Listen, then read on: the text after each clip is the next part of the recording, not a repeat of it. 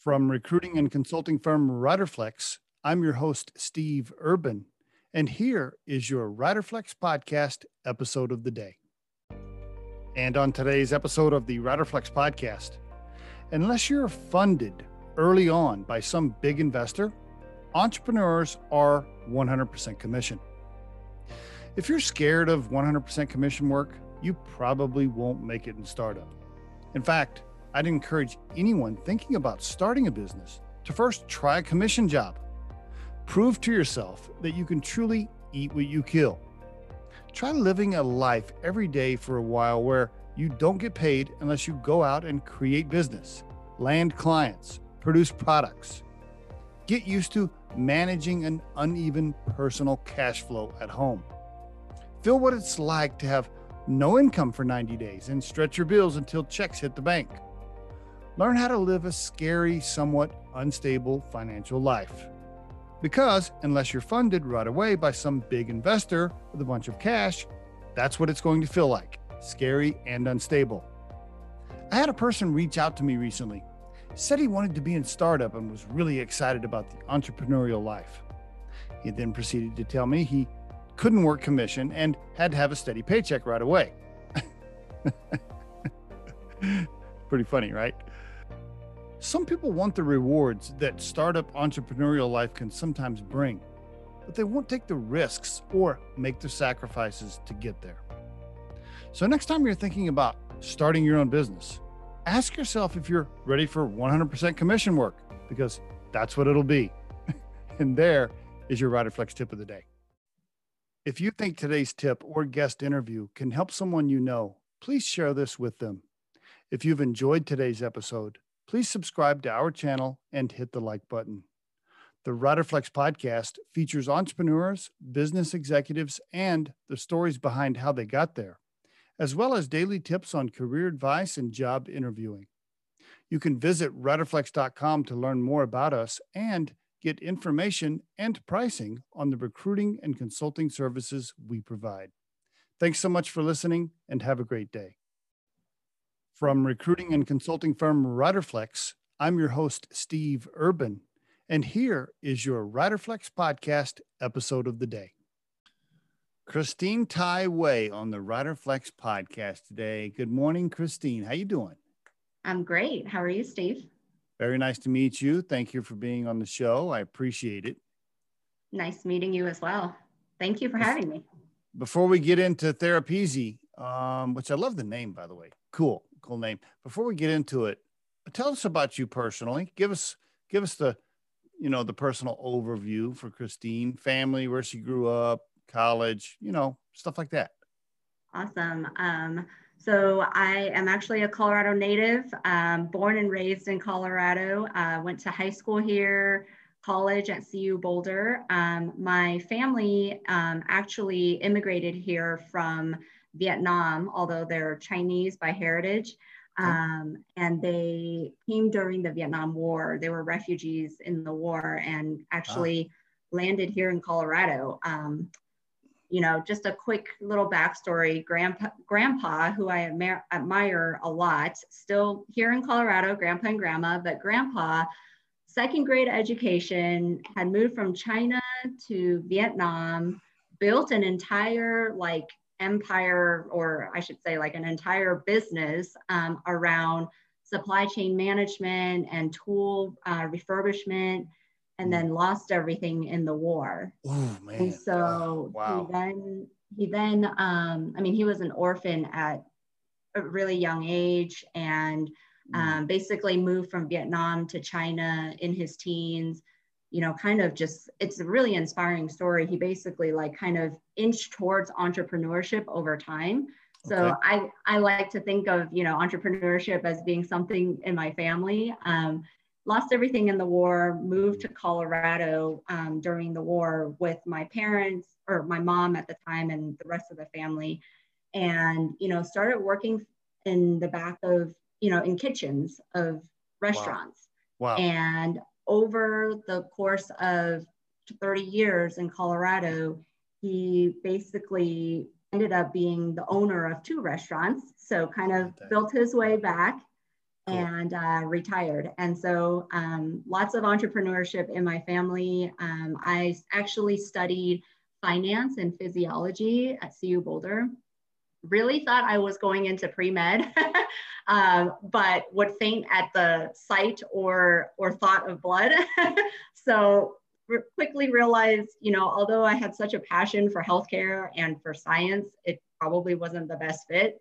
Um, so picked up the finance degree and started off my career in finance, actually, um, working at Goldman Sachs. Mm-hmm. And um, did that for a couple years, but really still always had that itch to get into healthcare. And so over time, I actually got into consulting, did a little bit of IT consulting work, and found a niche of consulting within Kaiser Permanente, um, okay. which finally positioned me in a healthcare in the healthcare world, um, but from a business standpoint. Mm. Okay, very good. By the way, can I go back just for a second? What'd your folks yeah. do? So I got the grandpa story. What'd your mom and dad do? Do they work in the family business in the restaurants? So mom actually works long time, um, a long time career with uh, insurance, doing call okay. center work.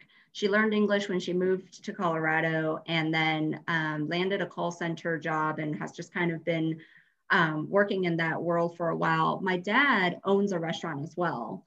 So cool. after after grandpa retired, um, you know, this next generation of uncles, aunts, and my dad, they own a couple restaurants in Colorado as well.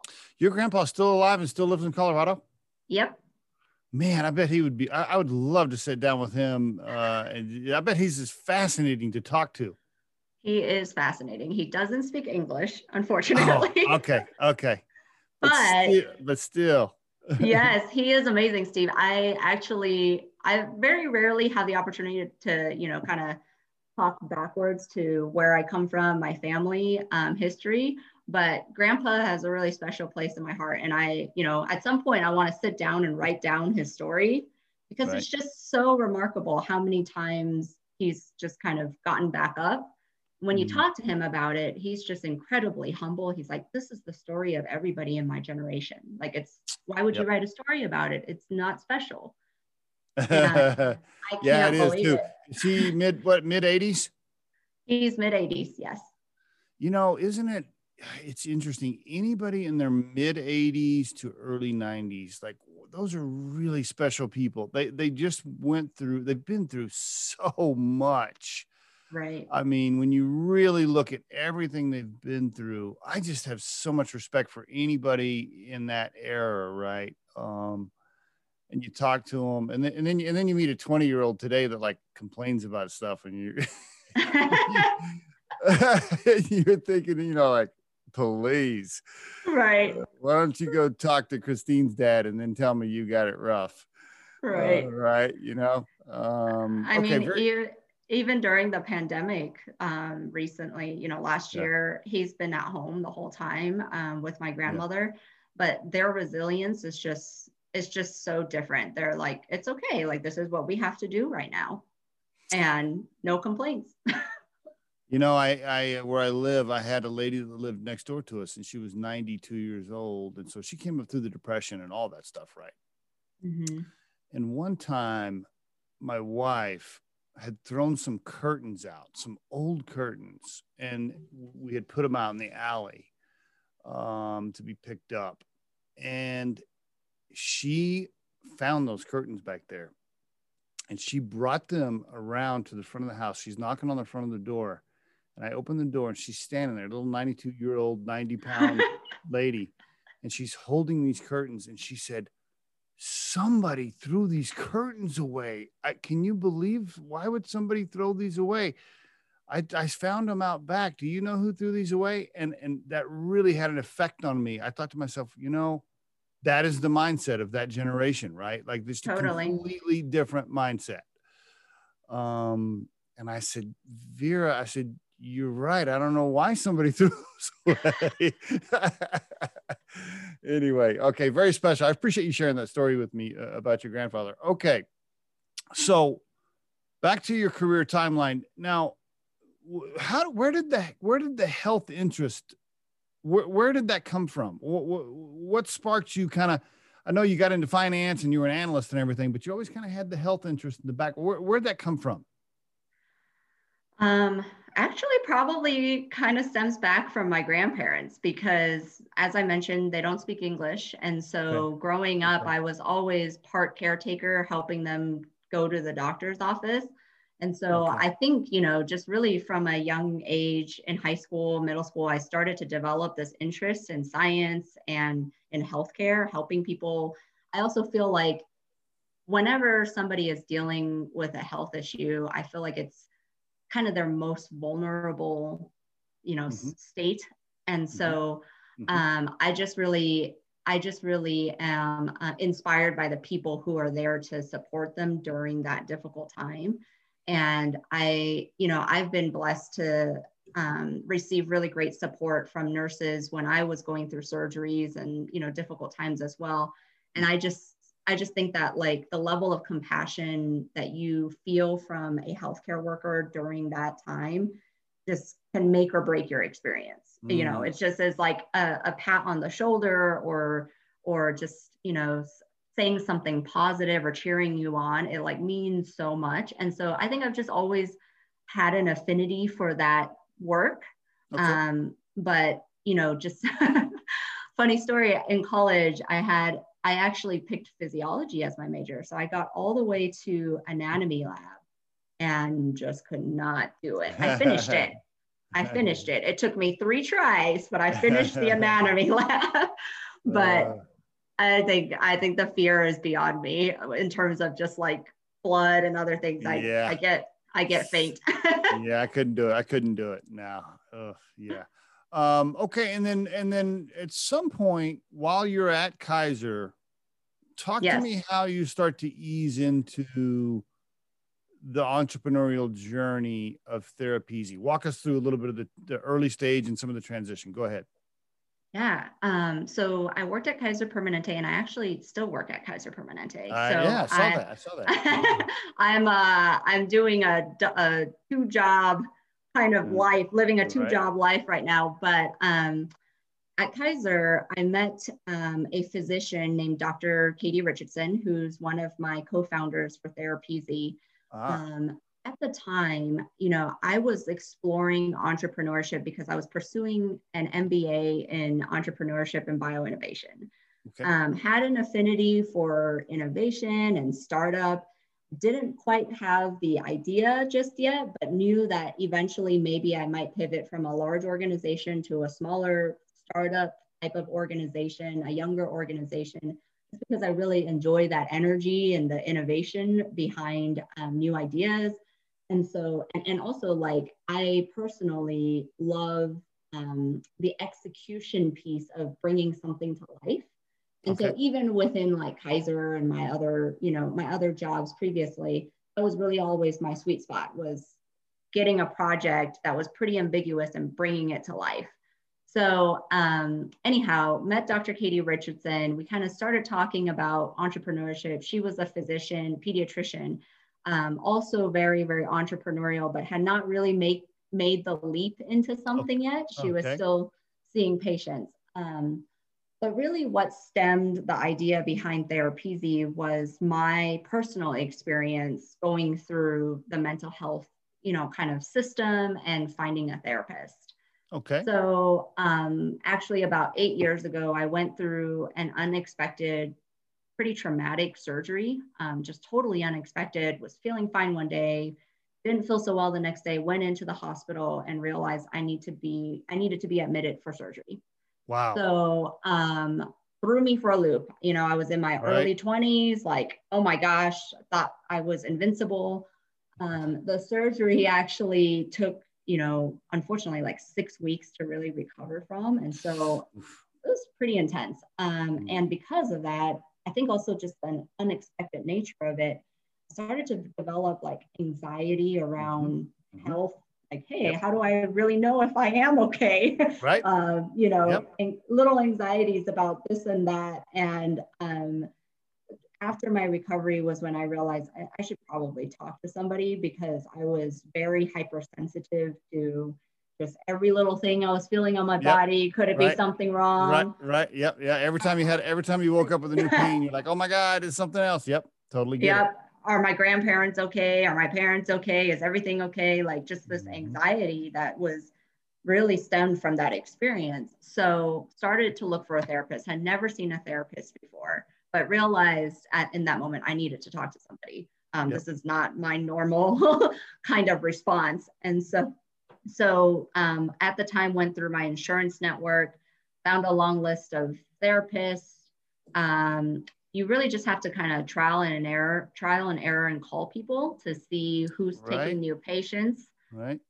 Got connected with somebody, um, realized it wasn't a good fit maybe after the second or third session, and it just she was bringing more. She was bringing up more of the trauma, but not not really helping me resolve it either Okay. Okay. and maybe maybe I was too quick to respond, but I I didn't feel a strong connection to her basically. Gotcha. Yep. So I, you know, found a way to say, hey, I think I'm all better. I think I'm gonna go. You know, I, think I'm all better now. I don't think we need to schedule another appointment because each session you're essentially paying out of pocket. You know, a co-payment or something. So it was Yep. costly as well. Right. So, um, you know, I just kept doing this on and off. You know, I would go years without seeing anybody, and then something really traumatic would happen in my Right. life again and trigger me. I'm like, oh my gosh, like I'm having a panic attack. I need to talk to somebody. So went through, you know, online directories, went through my EAP, every avenue I've probably explored. So over the last five years, I've had like eight different therapists. And Okay. each time I kind of call myself like a ther- therapy dropout. every, every time it doesn't go well, and I'm like, oh, you know, we really don't have a connection, or I don't feel like I'm getting the support I need, I would stop and and kind of deem myself as I'm fine for now until something else triggered me. Mm. So the positive side of the story is, uh, you know, the last few years I've been actually working with the same therapist. So um, found Okay. her, you know, three or four years ago. Um, great fit, like talking to a close friend. Um, Yeah, so yeah. we've been meeting, you know, really consistently, and I, you know, definitely firsthand have seen the impact that it has on my anxiety. You know, just in terms of the balance that I normally have when nothing is triggering me is Mhm. totally different. So because of that experience, I'm like, hey, I wonder, you know, back to Dr. Katie Richardson, I was talking with her and and just casually said, talked about my mental health experience. And I said, you know, I just thought, I just think that maybe in mental health more than in other service areas in healthcare, that connection, that spark probably means something. Like it mm-hmm. probably has Oh, yep. Yep. yeah, it probably impacts the outcomes that you might have. And she was like, totally shared mm-hmm. her personal story with finding the perfect therapist. And that's honestly, Steve, like how it kind of sparked was like, Okay. whoa, to me, like I'm like a pediatrician had the same experience. She she sees this idea as viable. We um, I reached out to you know one of my friends who's really into entrepreneurship, John Just, who's the third co-founder of Therapeasy Okay. and he jumped on board and the three of us just started to research this idea three years ago um, and basically we did consumer surveys focus groups um, looked at clinical studies to see are we onto something? Like is there really such a thing as like a strong provider and patient fit? Mhm. or you know are we making this up and it's not a real problem? Um, but all of you know the surveys that we did and the focus groups we did with therapists also confirmed there is such a thing. Like yeah i have an ideal client therapist would say that i tend to have most success with Gotcha. and then patients are like well yeah these are the factors you know that matter to me when i'm looking for a therapist so we designed this e-harmony we like to say for therapy Yeah. um, called Therapeasy, um, which is just a quick and easy way to match to your most compatible therapist when you're ready to seek care. I love the idea. Um, so now let's do this. I want to come back to um, the health scares that people have that send them into worry and depression. I want to talk a lot more about that. But first, give me the give me the overview of therapy Therapeasy as it stands today. Give us the three minute elevator pitch as it is today. Go for it. All right, as it is today, Therapeasy, like I said, is the eHarmony for therapy. Um, we are only in Colorado right now, but we have over 140 providers on the site. So we just launched last May. We have 140 providers on the site. We've facilitated over 800 matches since last May. Wow, cool. Um, yeah. And so basically, how it works if you were looking for therapy, you would go through a quick survey on our site, very easy, kind of get to know who you are, what you're looking for, what your preferences are in a therapist. And it actually shows you, kind of like dating sites, shows you your top three compatible matches.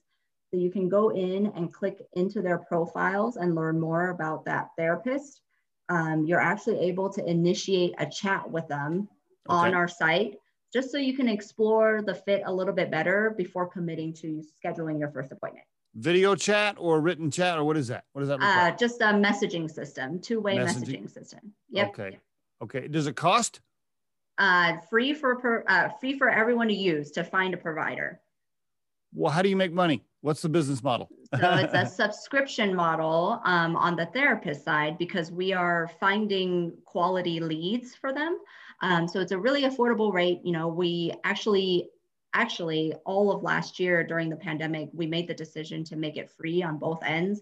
So we're actually still pre-revenue technically right now. Um, okay. We wanted to onboard as many providers as possible during the pandemic, you know, and just be able to help people find a therapist during that time.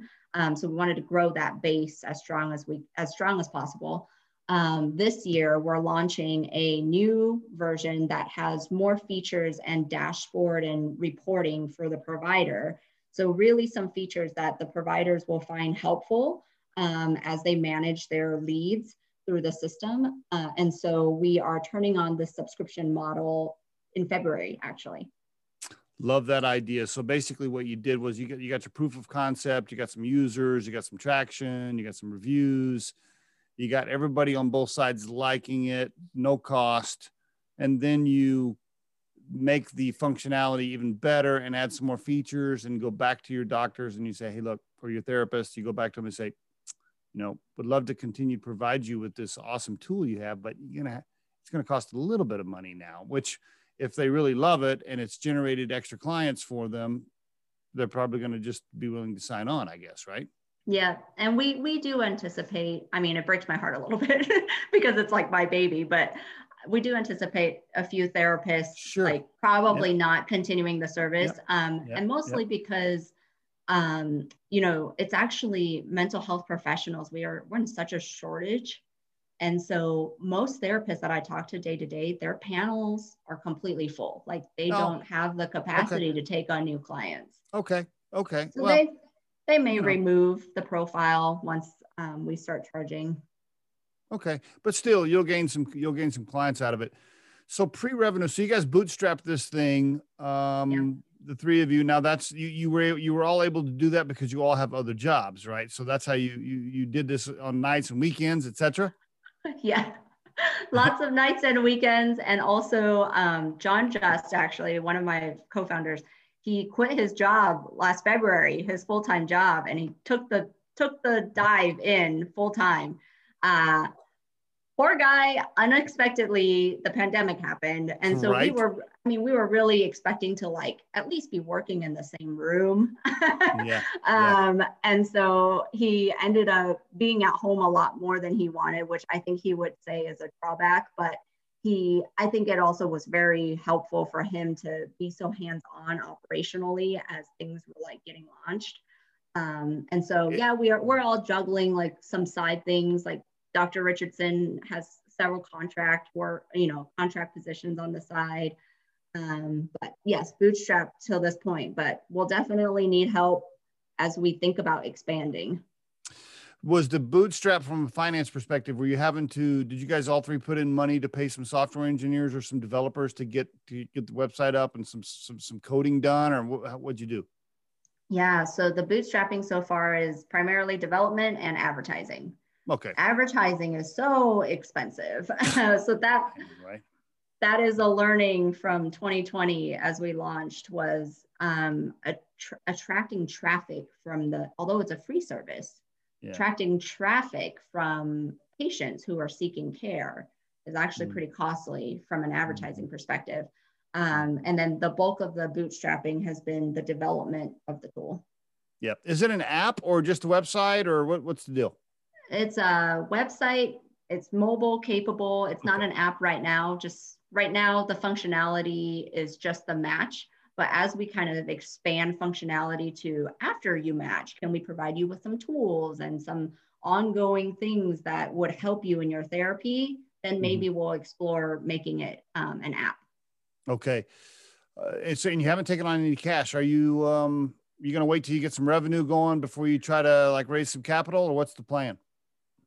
we're open to both we are i mean this this year we are like i said flipping to the subscription model. So hoping some revenue will start rolling in and that'll help with ongoing development and advertising. Definitely not looking to pay ourselves yet for a while until this thing actually kind of gets some momentum. Um, but at the same time we're also exploring you know grants or any Okay. other modes of like capital funding. Um, we're we're a little bit you know um, new to this as well all three of us Yeah. so Yeah. from the capital front i think we're still kind of learning as we go Do you have a pitch deck for angels already? If you, do you, have you been on any angel meetings where you're asking wealthy people to write you a check? Have you done any of that yet? I have not had the privilege to meet with angel investors, but I do have a pitch deck. I did um, Denver Startup Week this this year, and Ah, we were okay. we were one of the finalists in the pitch competition. Ah, So- cool. All right. Very so that was really fun. We pitched two nights. Um, I, we made it to the finals. We didn't win, unfortunately, but there was prize money, and that that would have helped. But um, it was a great experience. I would definitely be open to pitching more. great experience for you. How did you decide between the three that you were going to be the CEO and how did that come about? What, what's, and what are the other two? What is their functionality in the business? Yeah. So um, we, because we have had like three years working on the project before it was actually being developed or Mhm. and the tool was launched, we've Mhm. had some familiarity with everybody's strengths. Um, and so we had talked about it. I've always been really like the storyteller, the spokesperson, um, really kind of driving sales as well. And Okay. so um, in some ways, they're, you know, like a kind of the fit was there to, I guess, be the spokesperson, the CEO, and also um, I think I just have a very ambitious vision for what this thing could be, which helps to kind of drive the motivation and the inspiration for it. Uh, Dr. Katie Richardson, she she's an awesome, awesome pediatrician, but also just like a huge advocate of entrepreneurs in Colorado. So if you, if you know an entrepreneur in healthcare, they've probably heard of Dr. Richardson because Gotcha. she's given advice at some point. Um, so she actually is our head of provider um, experience. So she's been really working with the therapists to understand what their experience has been. Um, that's where we've been pulling feedback um, to know what are the new features that would be that would be suitable and desirable to the providers to roll out in this next phase. She's been kind of nurturing our providers, um, and she also is just because of how well networked she is. She's been connecting us with provider networks, all things providers. You know, really getting us um, in front of networks and potential partners. Um, and then John, data whiz, uh, he calls himself Ah. a data, a self-proclaimed data nerd. He says. Okay. okay. Um, but now that I've worked with him a lot more closely, he's definitely very, very talented at data analysis. Can do all kinds of things with data and and um, really derive the meaning of what it's like trying to tell us. Right? Where where should we? How should we make the decisions from what we're seeing?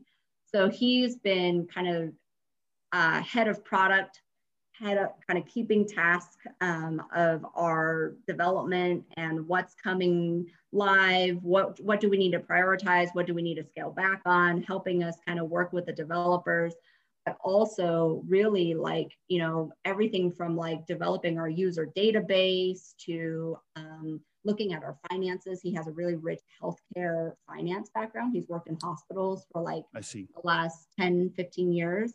So he's like finance, data, product. Um, he's like the heart of the operations. Okay, very good. What do you guys do when you disagree? What do you like take a vote because there's three of you, or what? How does that work? Ah, you know, we we work really well together. We rarely disagree, but yes, it does help that we're three because it's it's very um, sometimes two of us can persuade the other one, right. and so so that's you know it makes it easier. Any competition? Do you worry? And uh, do you worry about that? What what does the landscape look like there?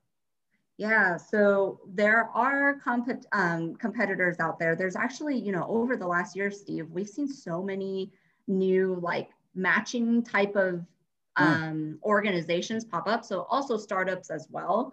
Um, but I think that everybody is emphasizing or focusing on something a little bit different. Like we came okay. across one that emphasizes on getting millennials therapy.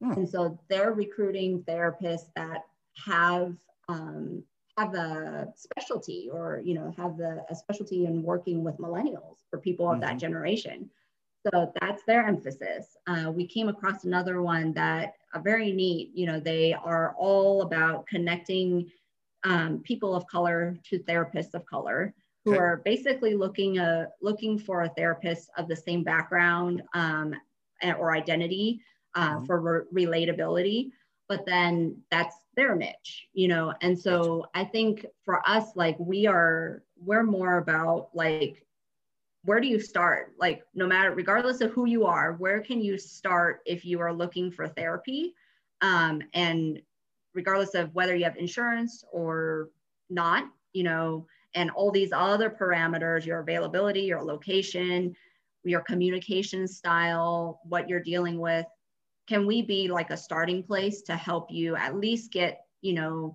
your top compatible providers and you you have a place to start and reach out to somebody? Okay so um i think i think there's still enough like you know differentiation there um even though there are a lot of players in this space. There's some really established players um in colorado for example where they're network so mm. a provider actually signs on to be a part of their network and then they match them to clients. But what that means from a provider standpoint is you give up a you know a little bit of your compensation because you're now a part of their network and they collect payment before they pay the provider. Um, okay. And so we we really kind of think of ourselves as like a no strings attached type of model. We're like subscription based, month to month.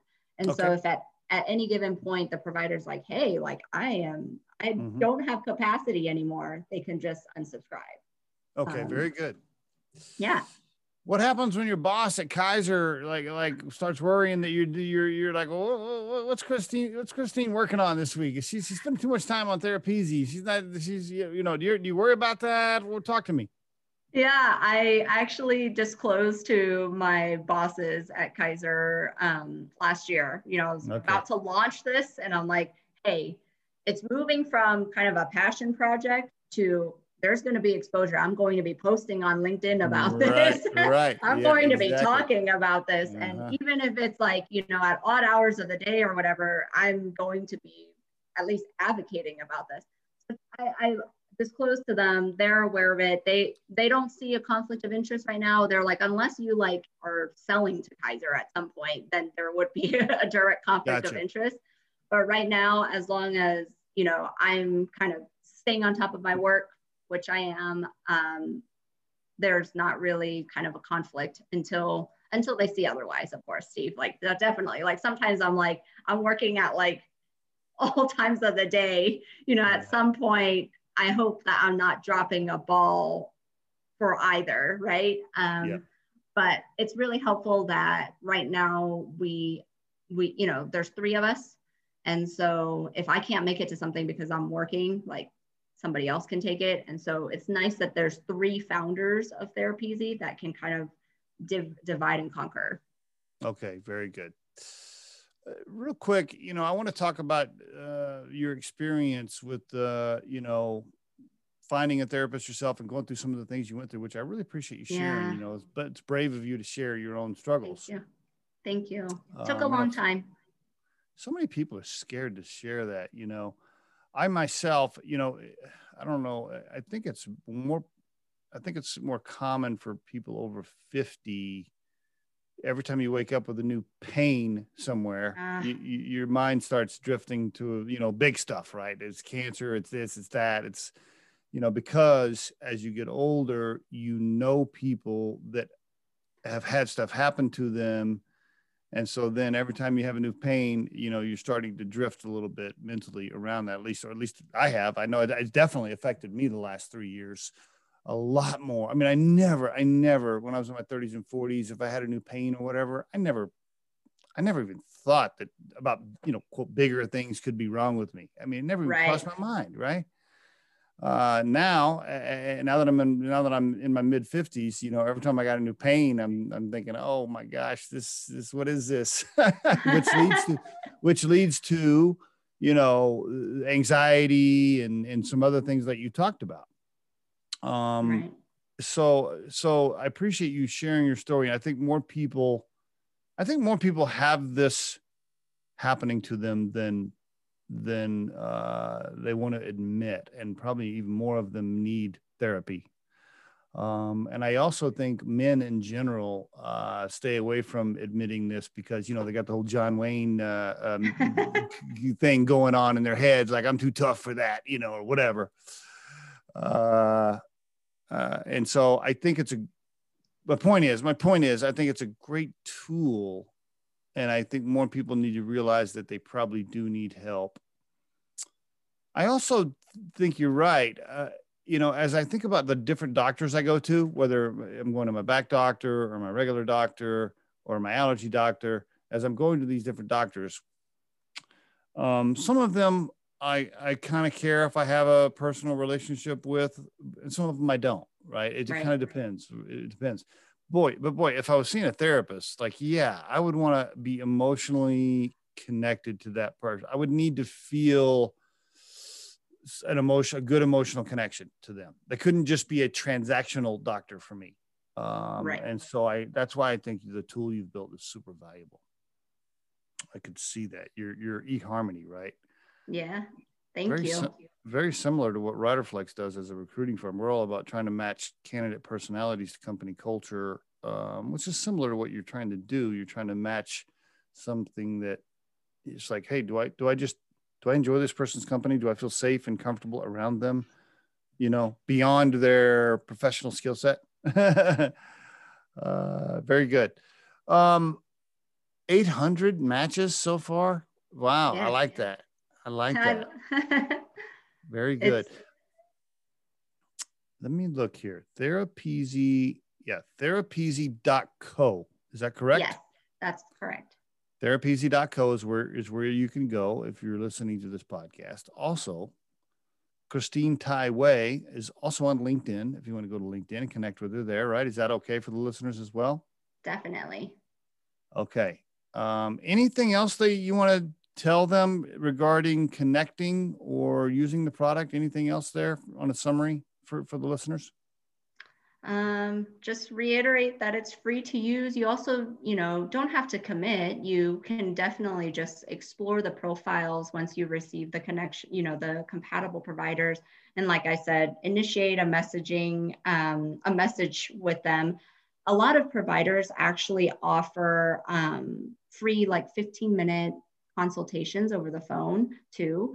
And so they may offer that. And I, you know, just thinking if it's the first time that you're seeking therapy, may be daunting, and you may still be deciding whether it's a good fit or not for what you're dealing with.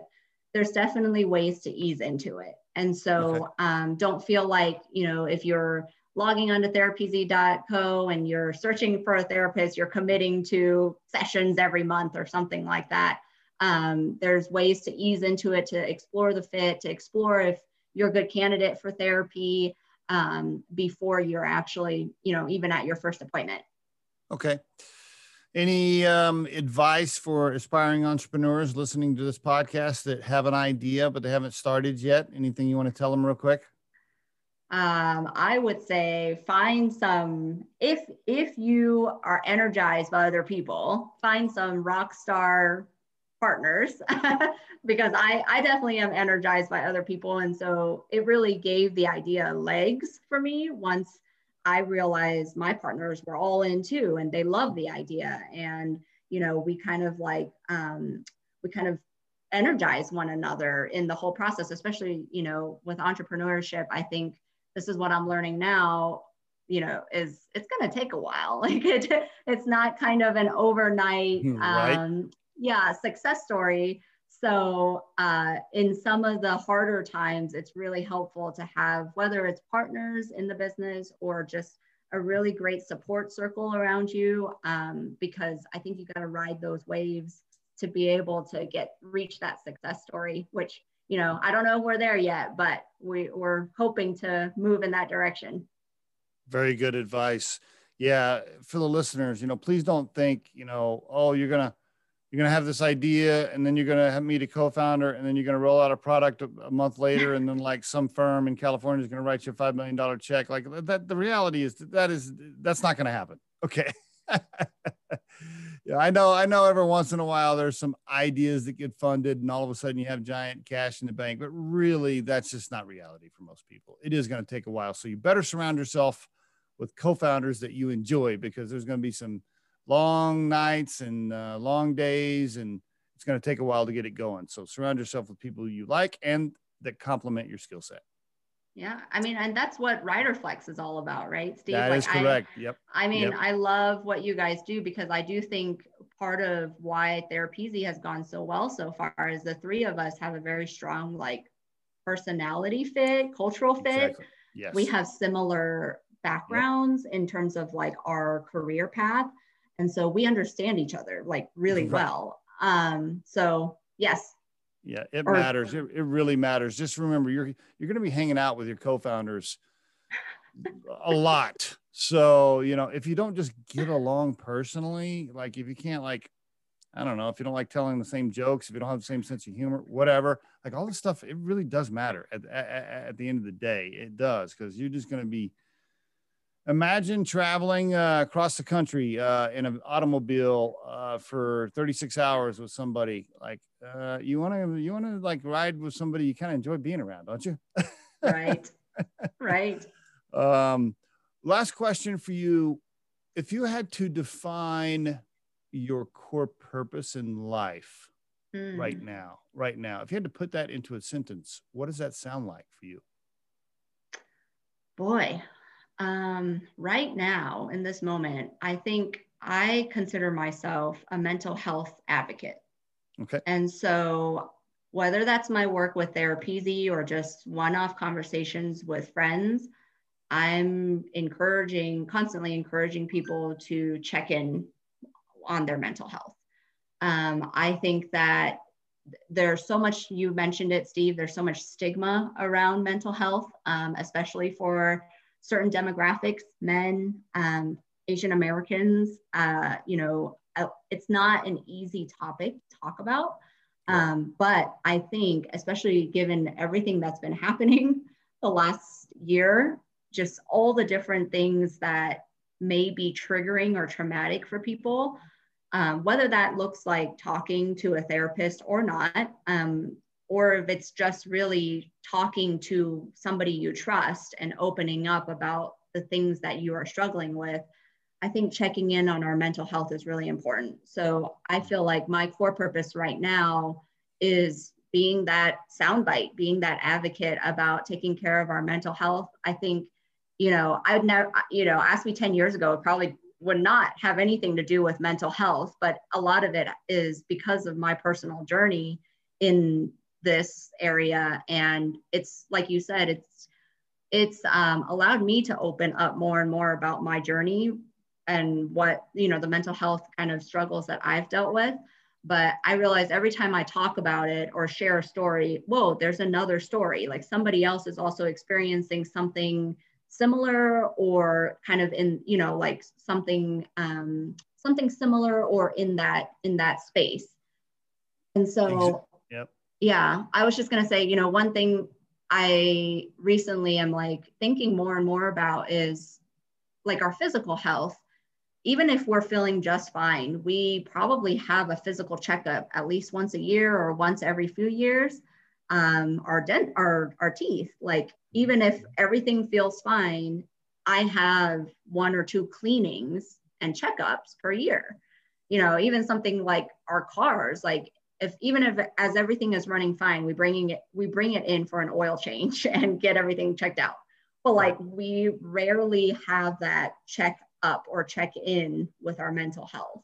Wow, great point. I never thought about it that way. That's an excellent point. Yeah. And it's like so critical to what we do, right? Our mental health, our well-being, it's like our vitality and and it's very rare that we check in on it. Mm. Um, so thank you for Good asking point. that question.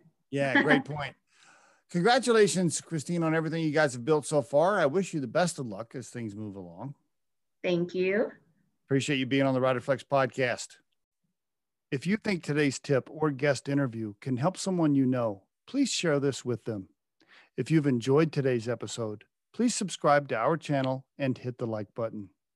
The Riderflex podcast features entrepreneurs, business executives, and the stories behind how they got there, as well as daily tips on career advice and job interviewing. You can visit riderflex.com to learn more about us and get information and pricing on the recruiting and consulting services we provide. Thanks so much for listening and have a great day.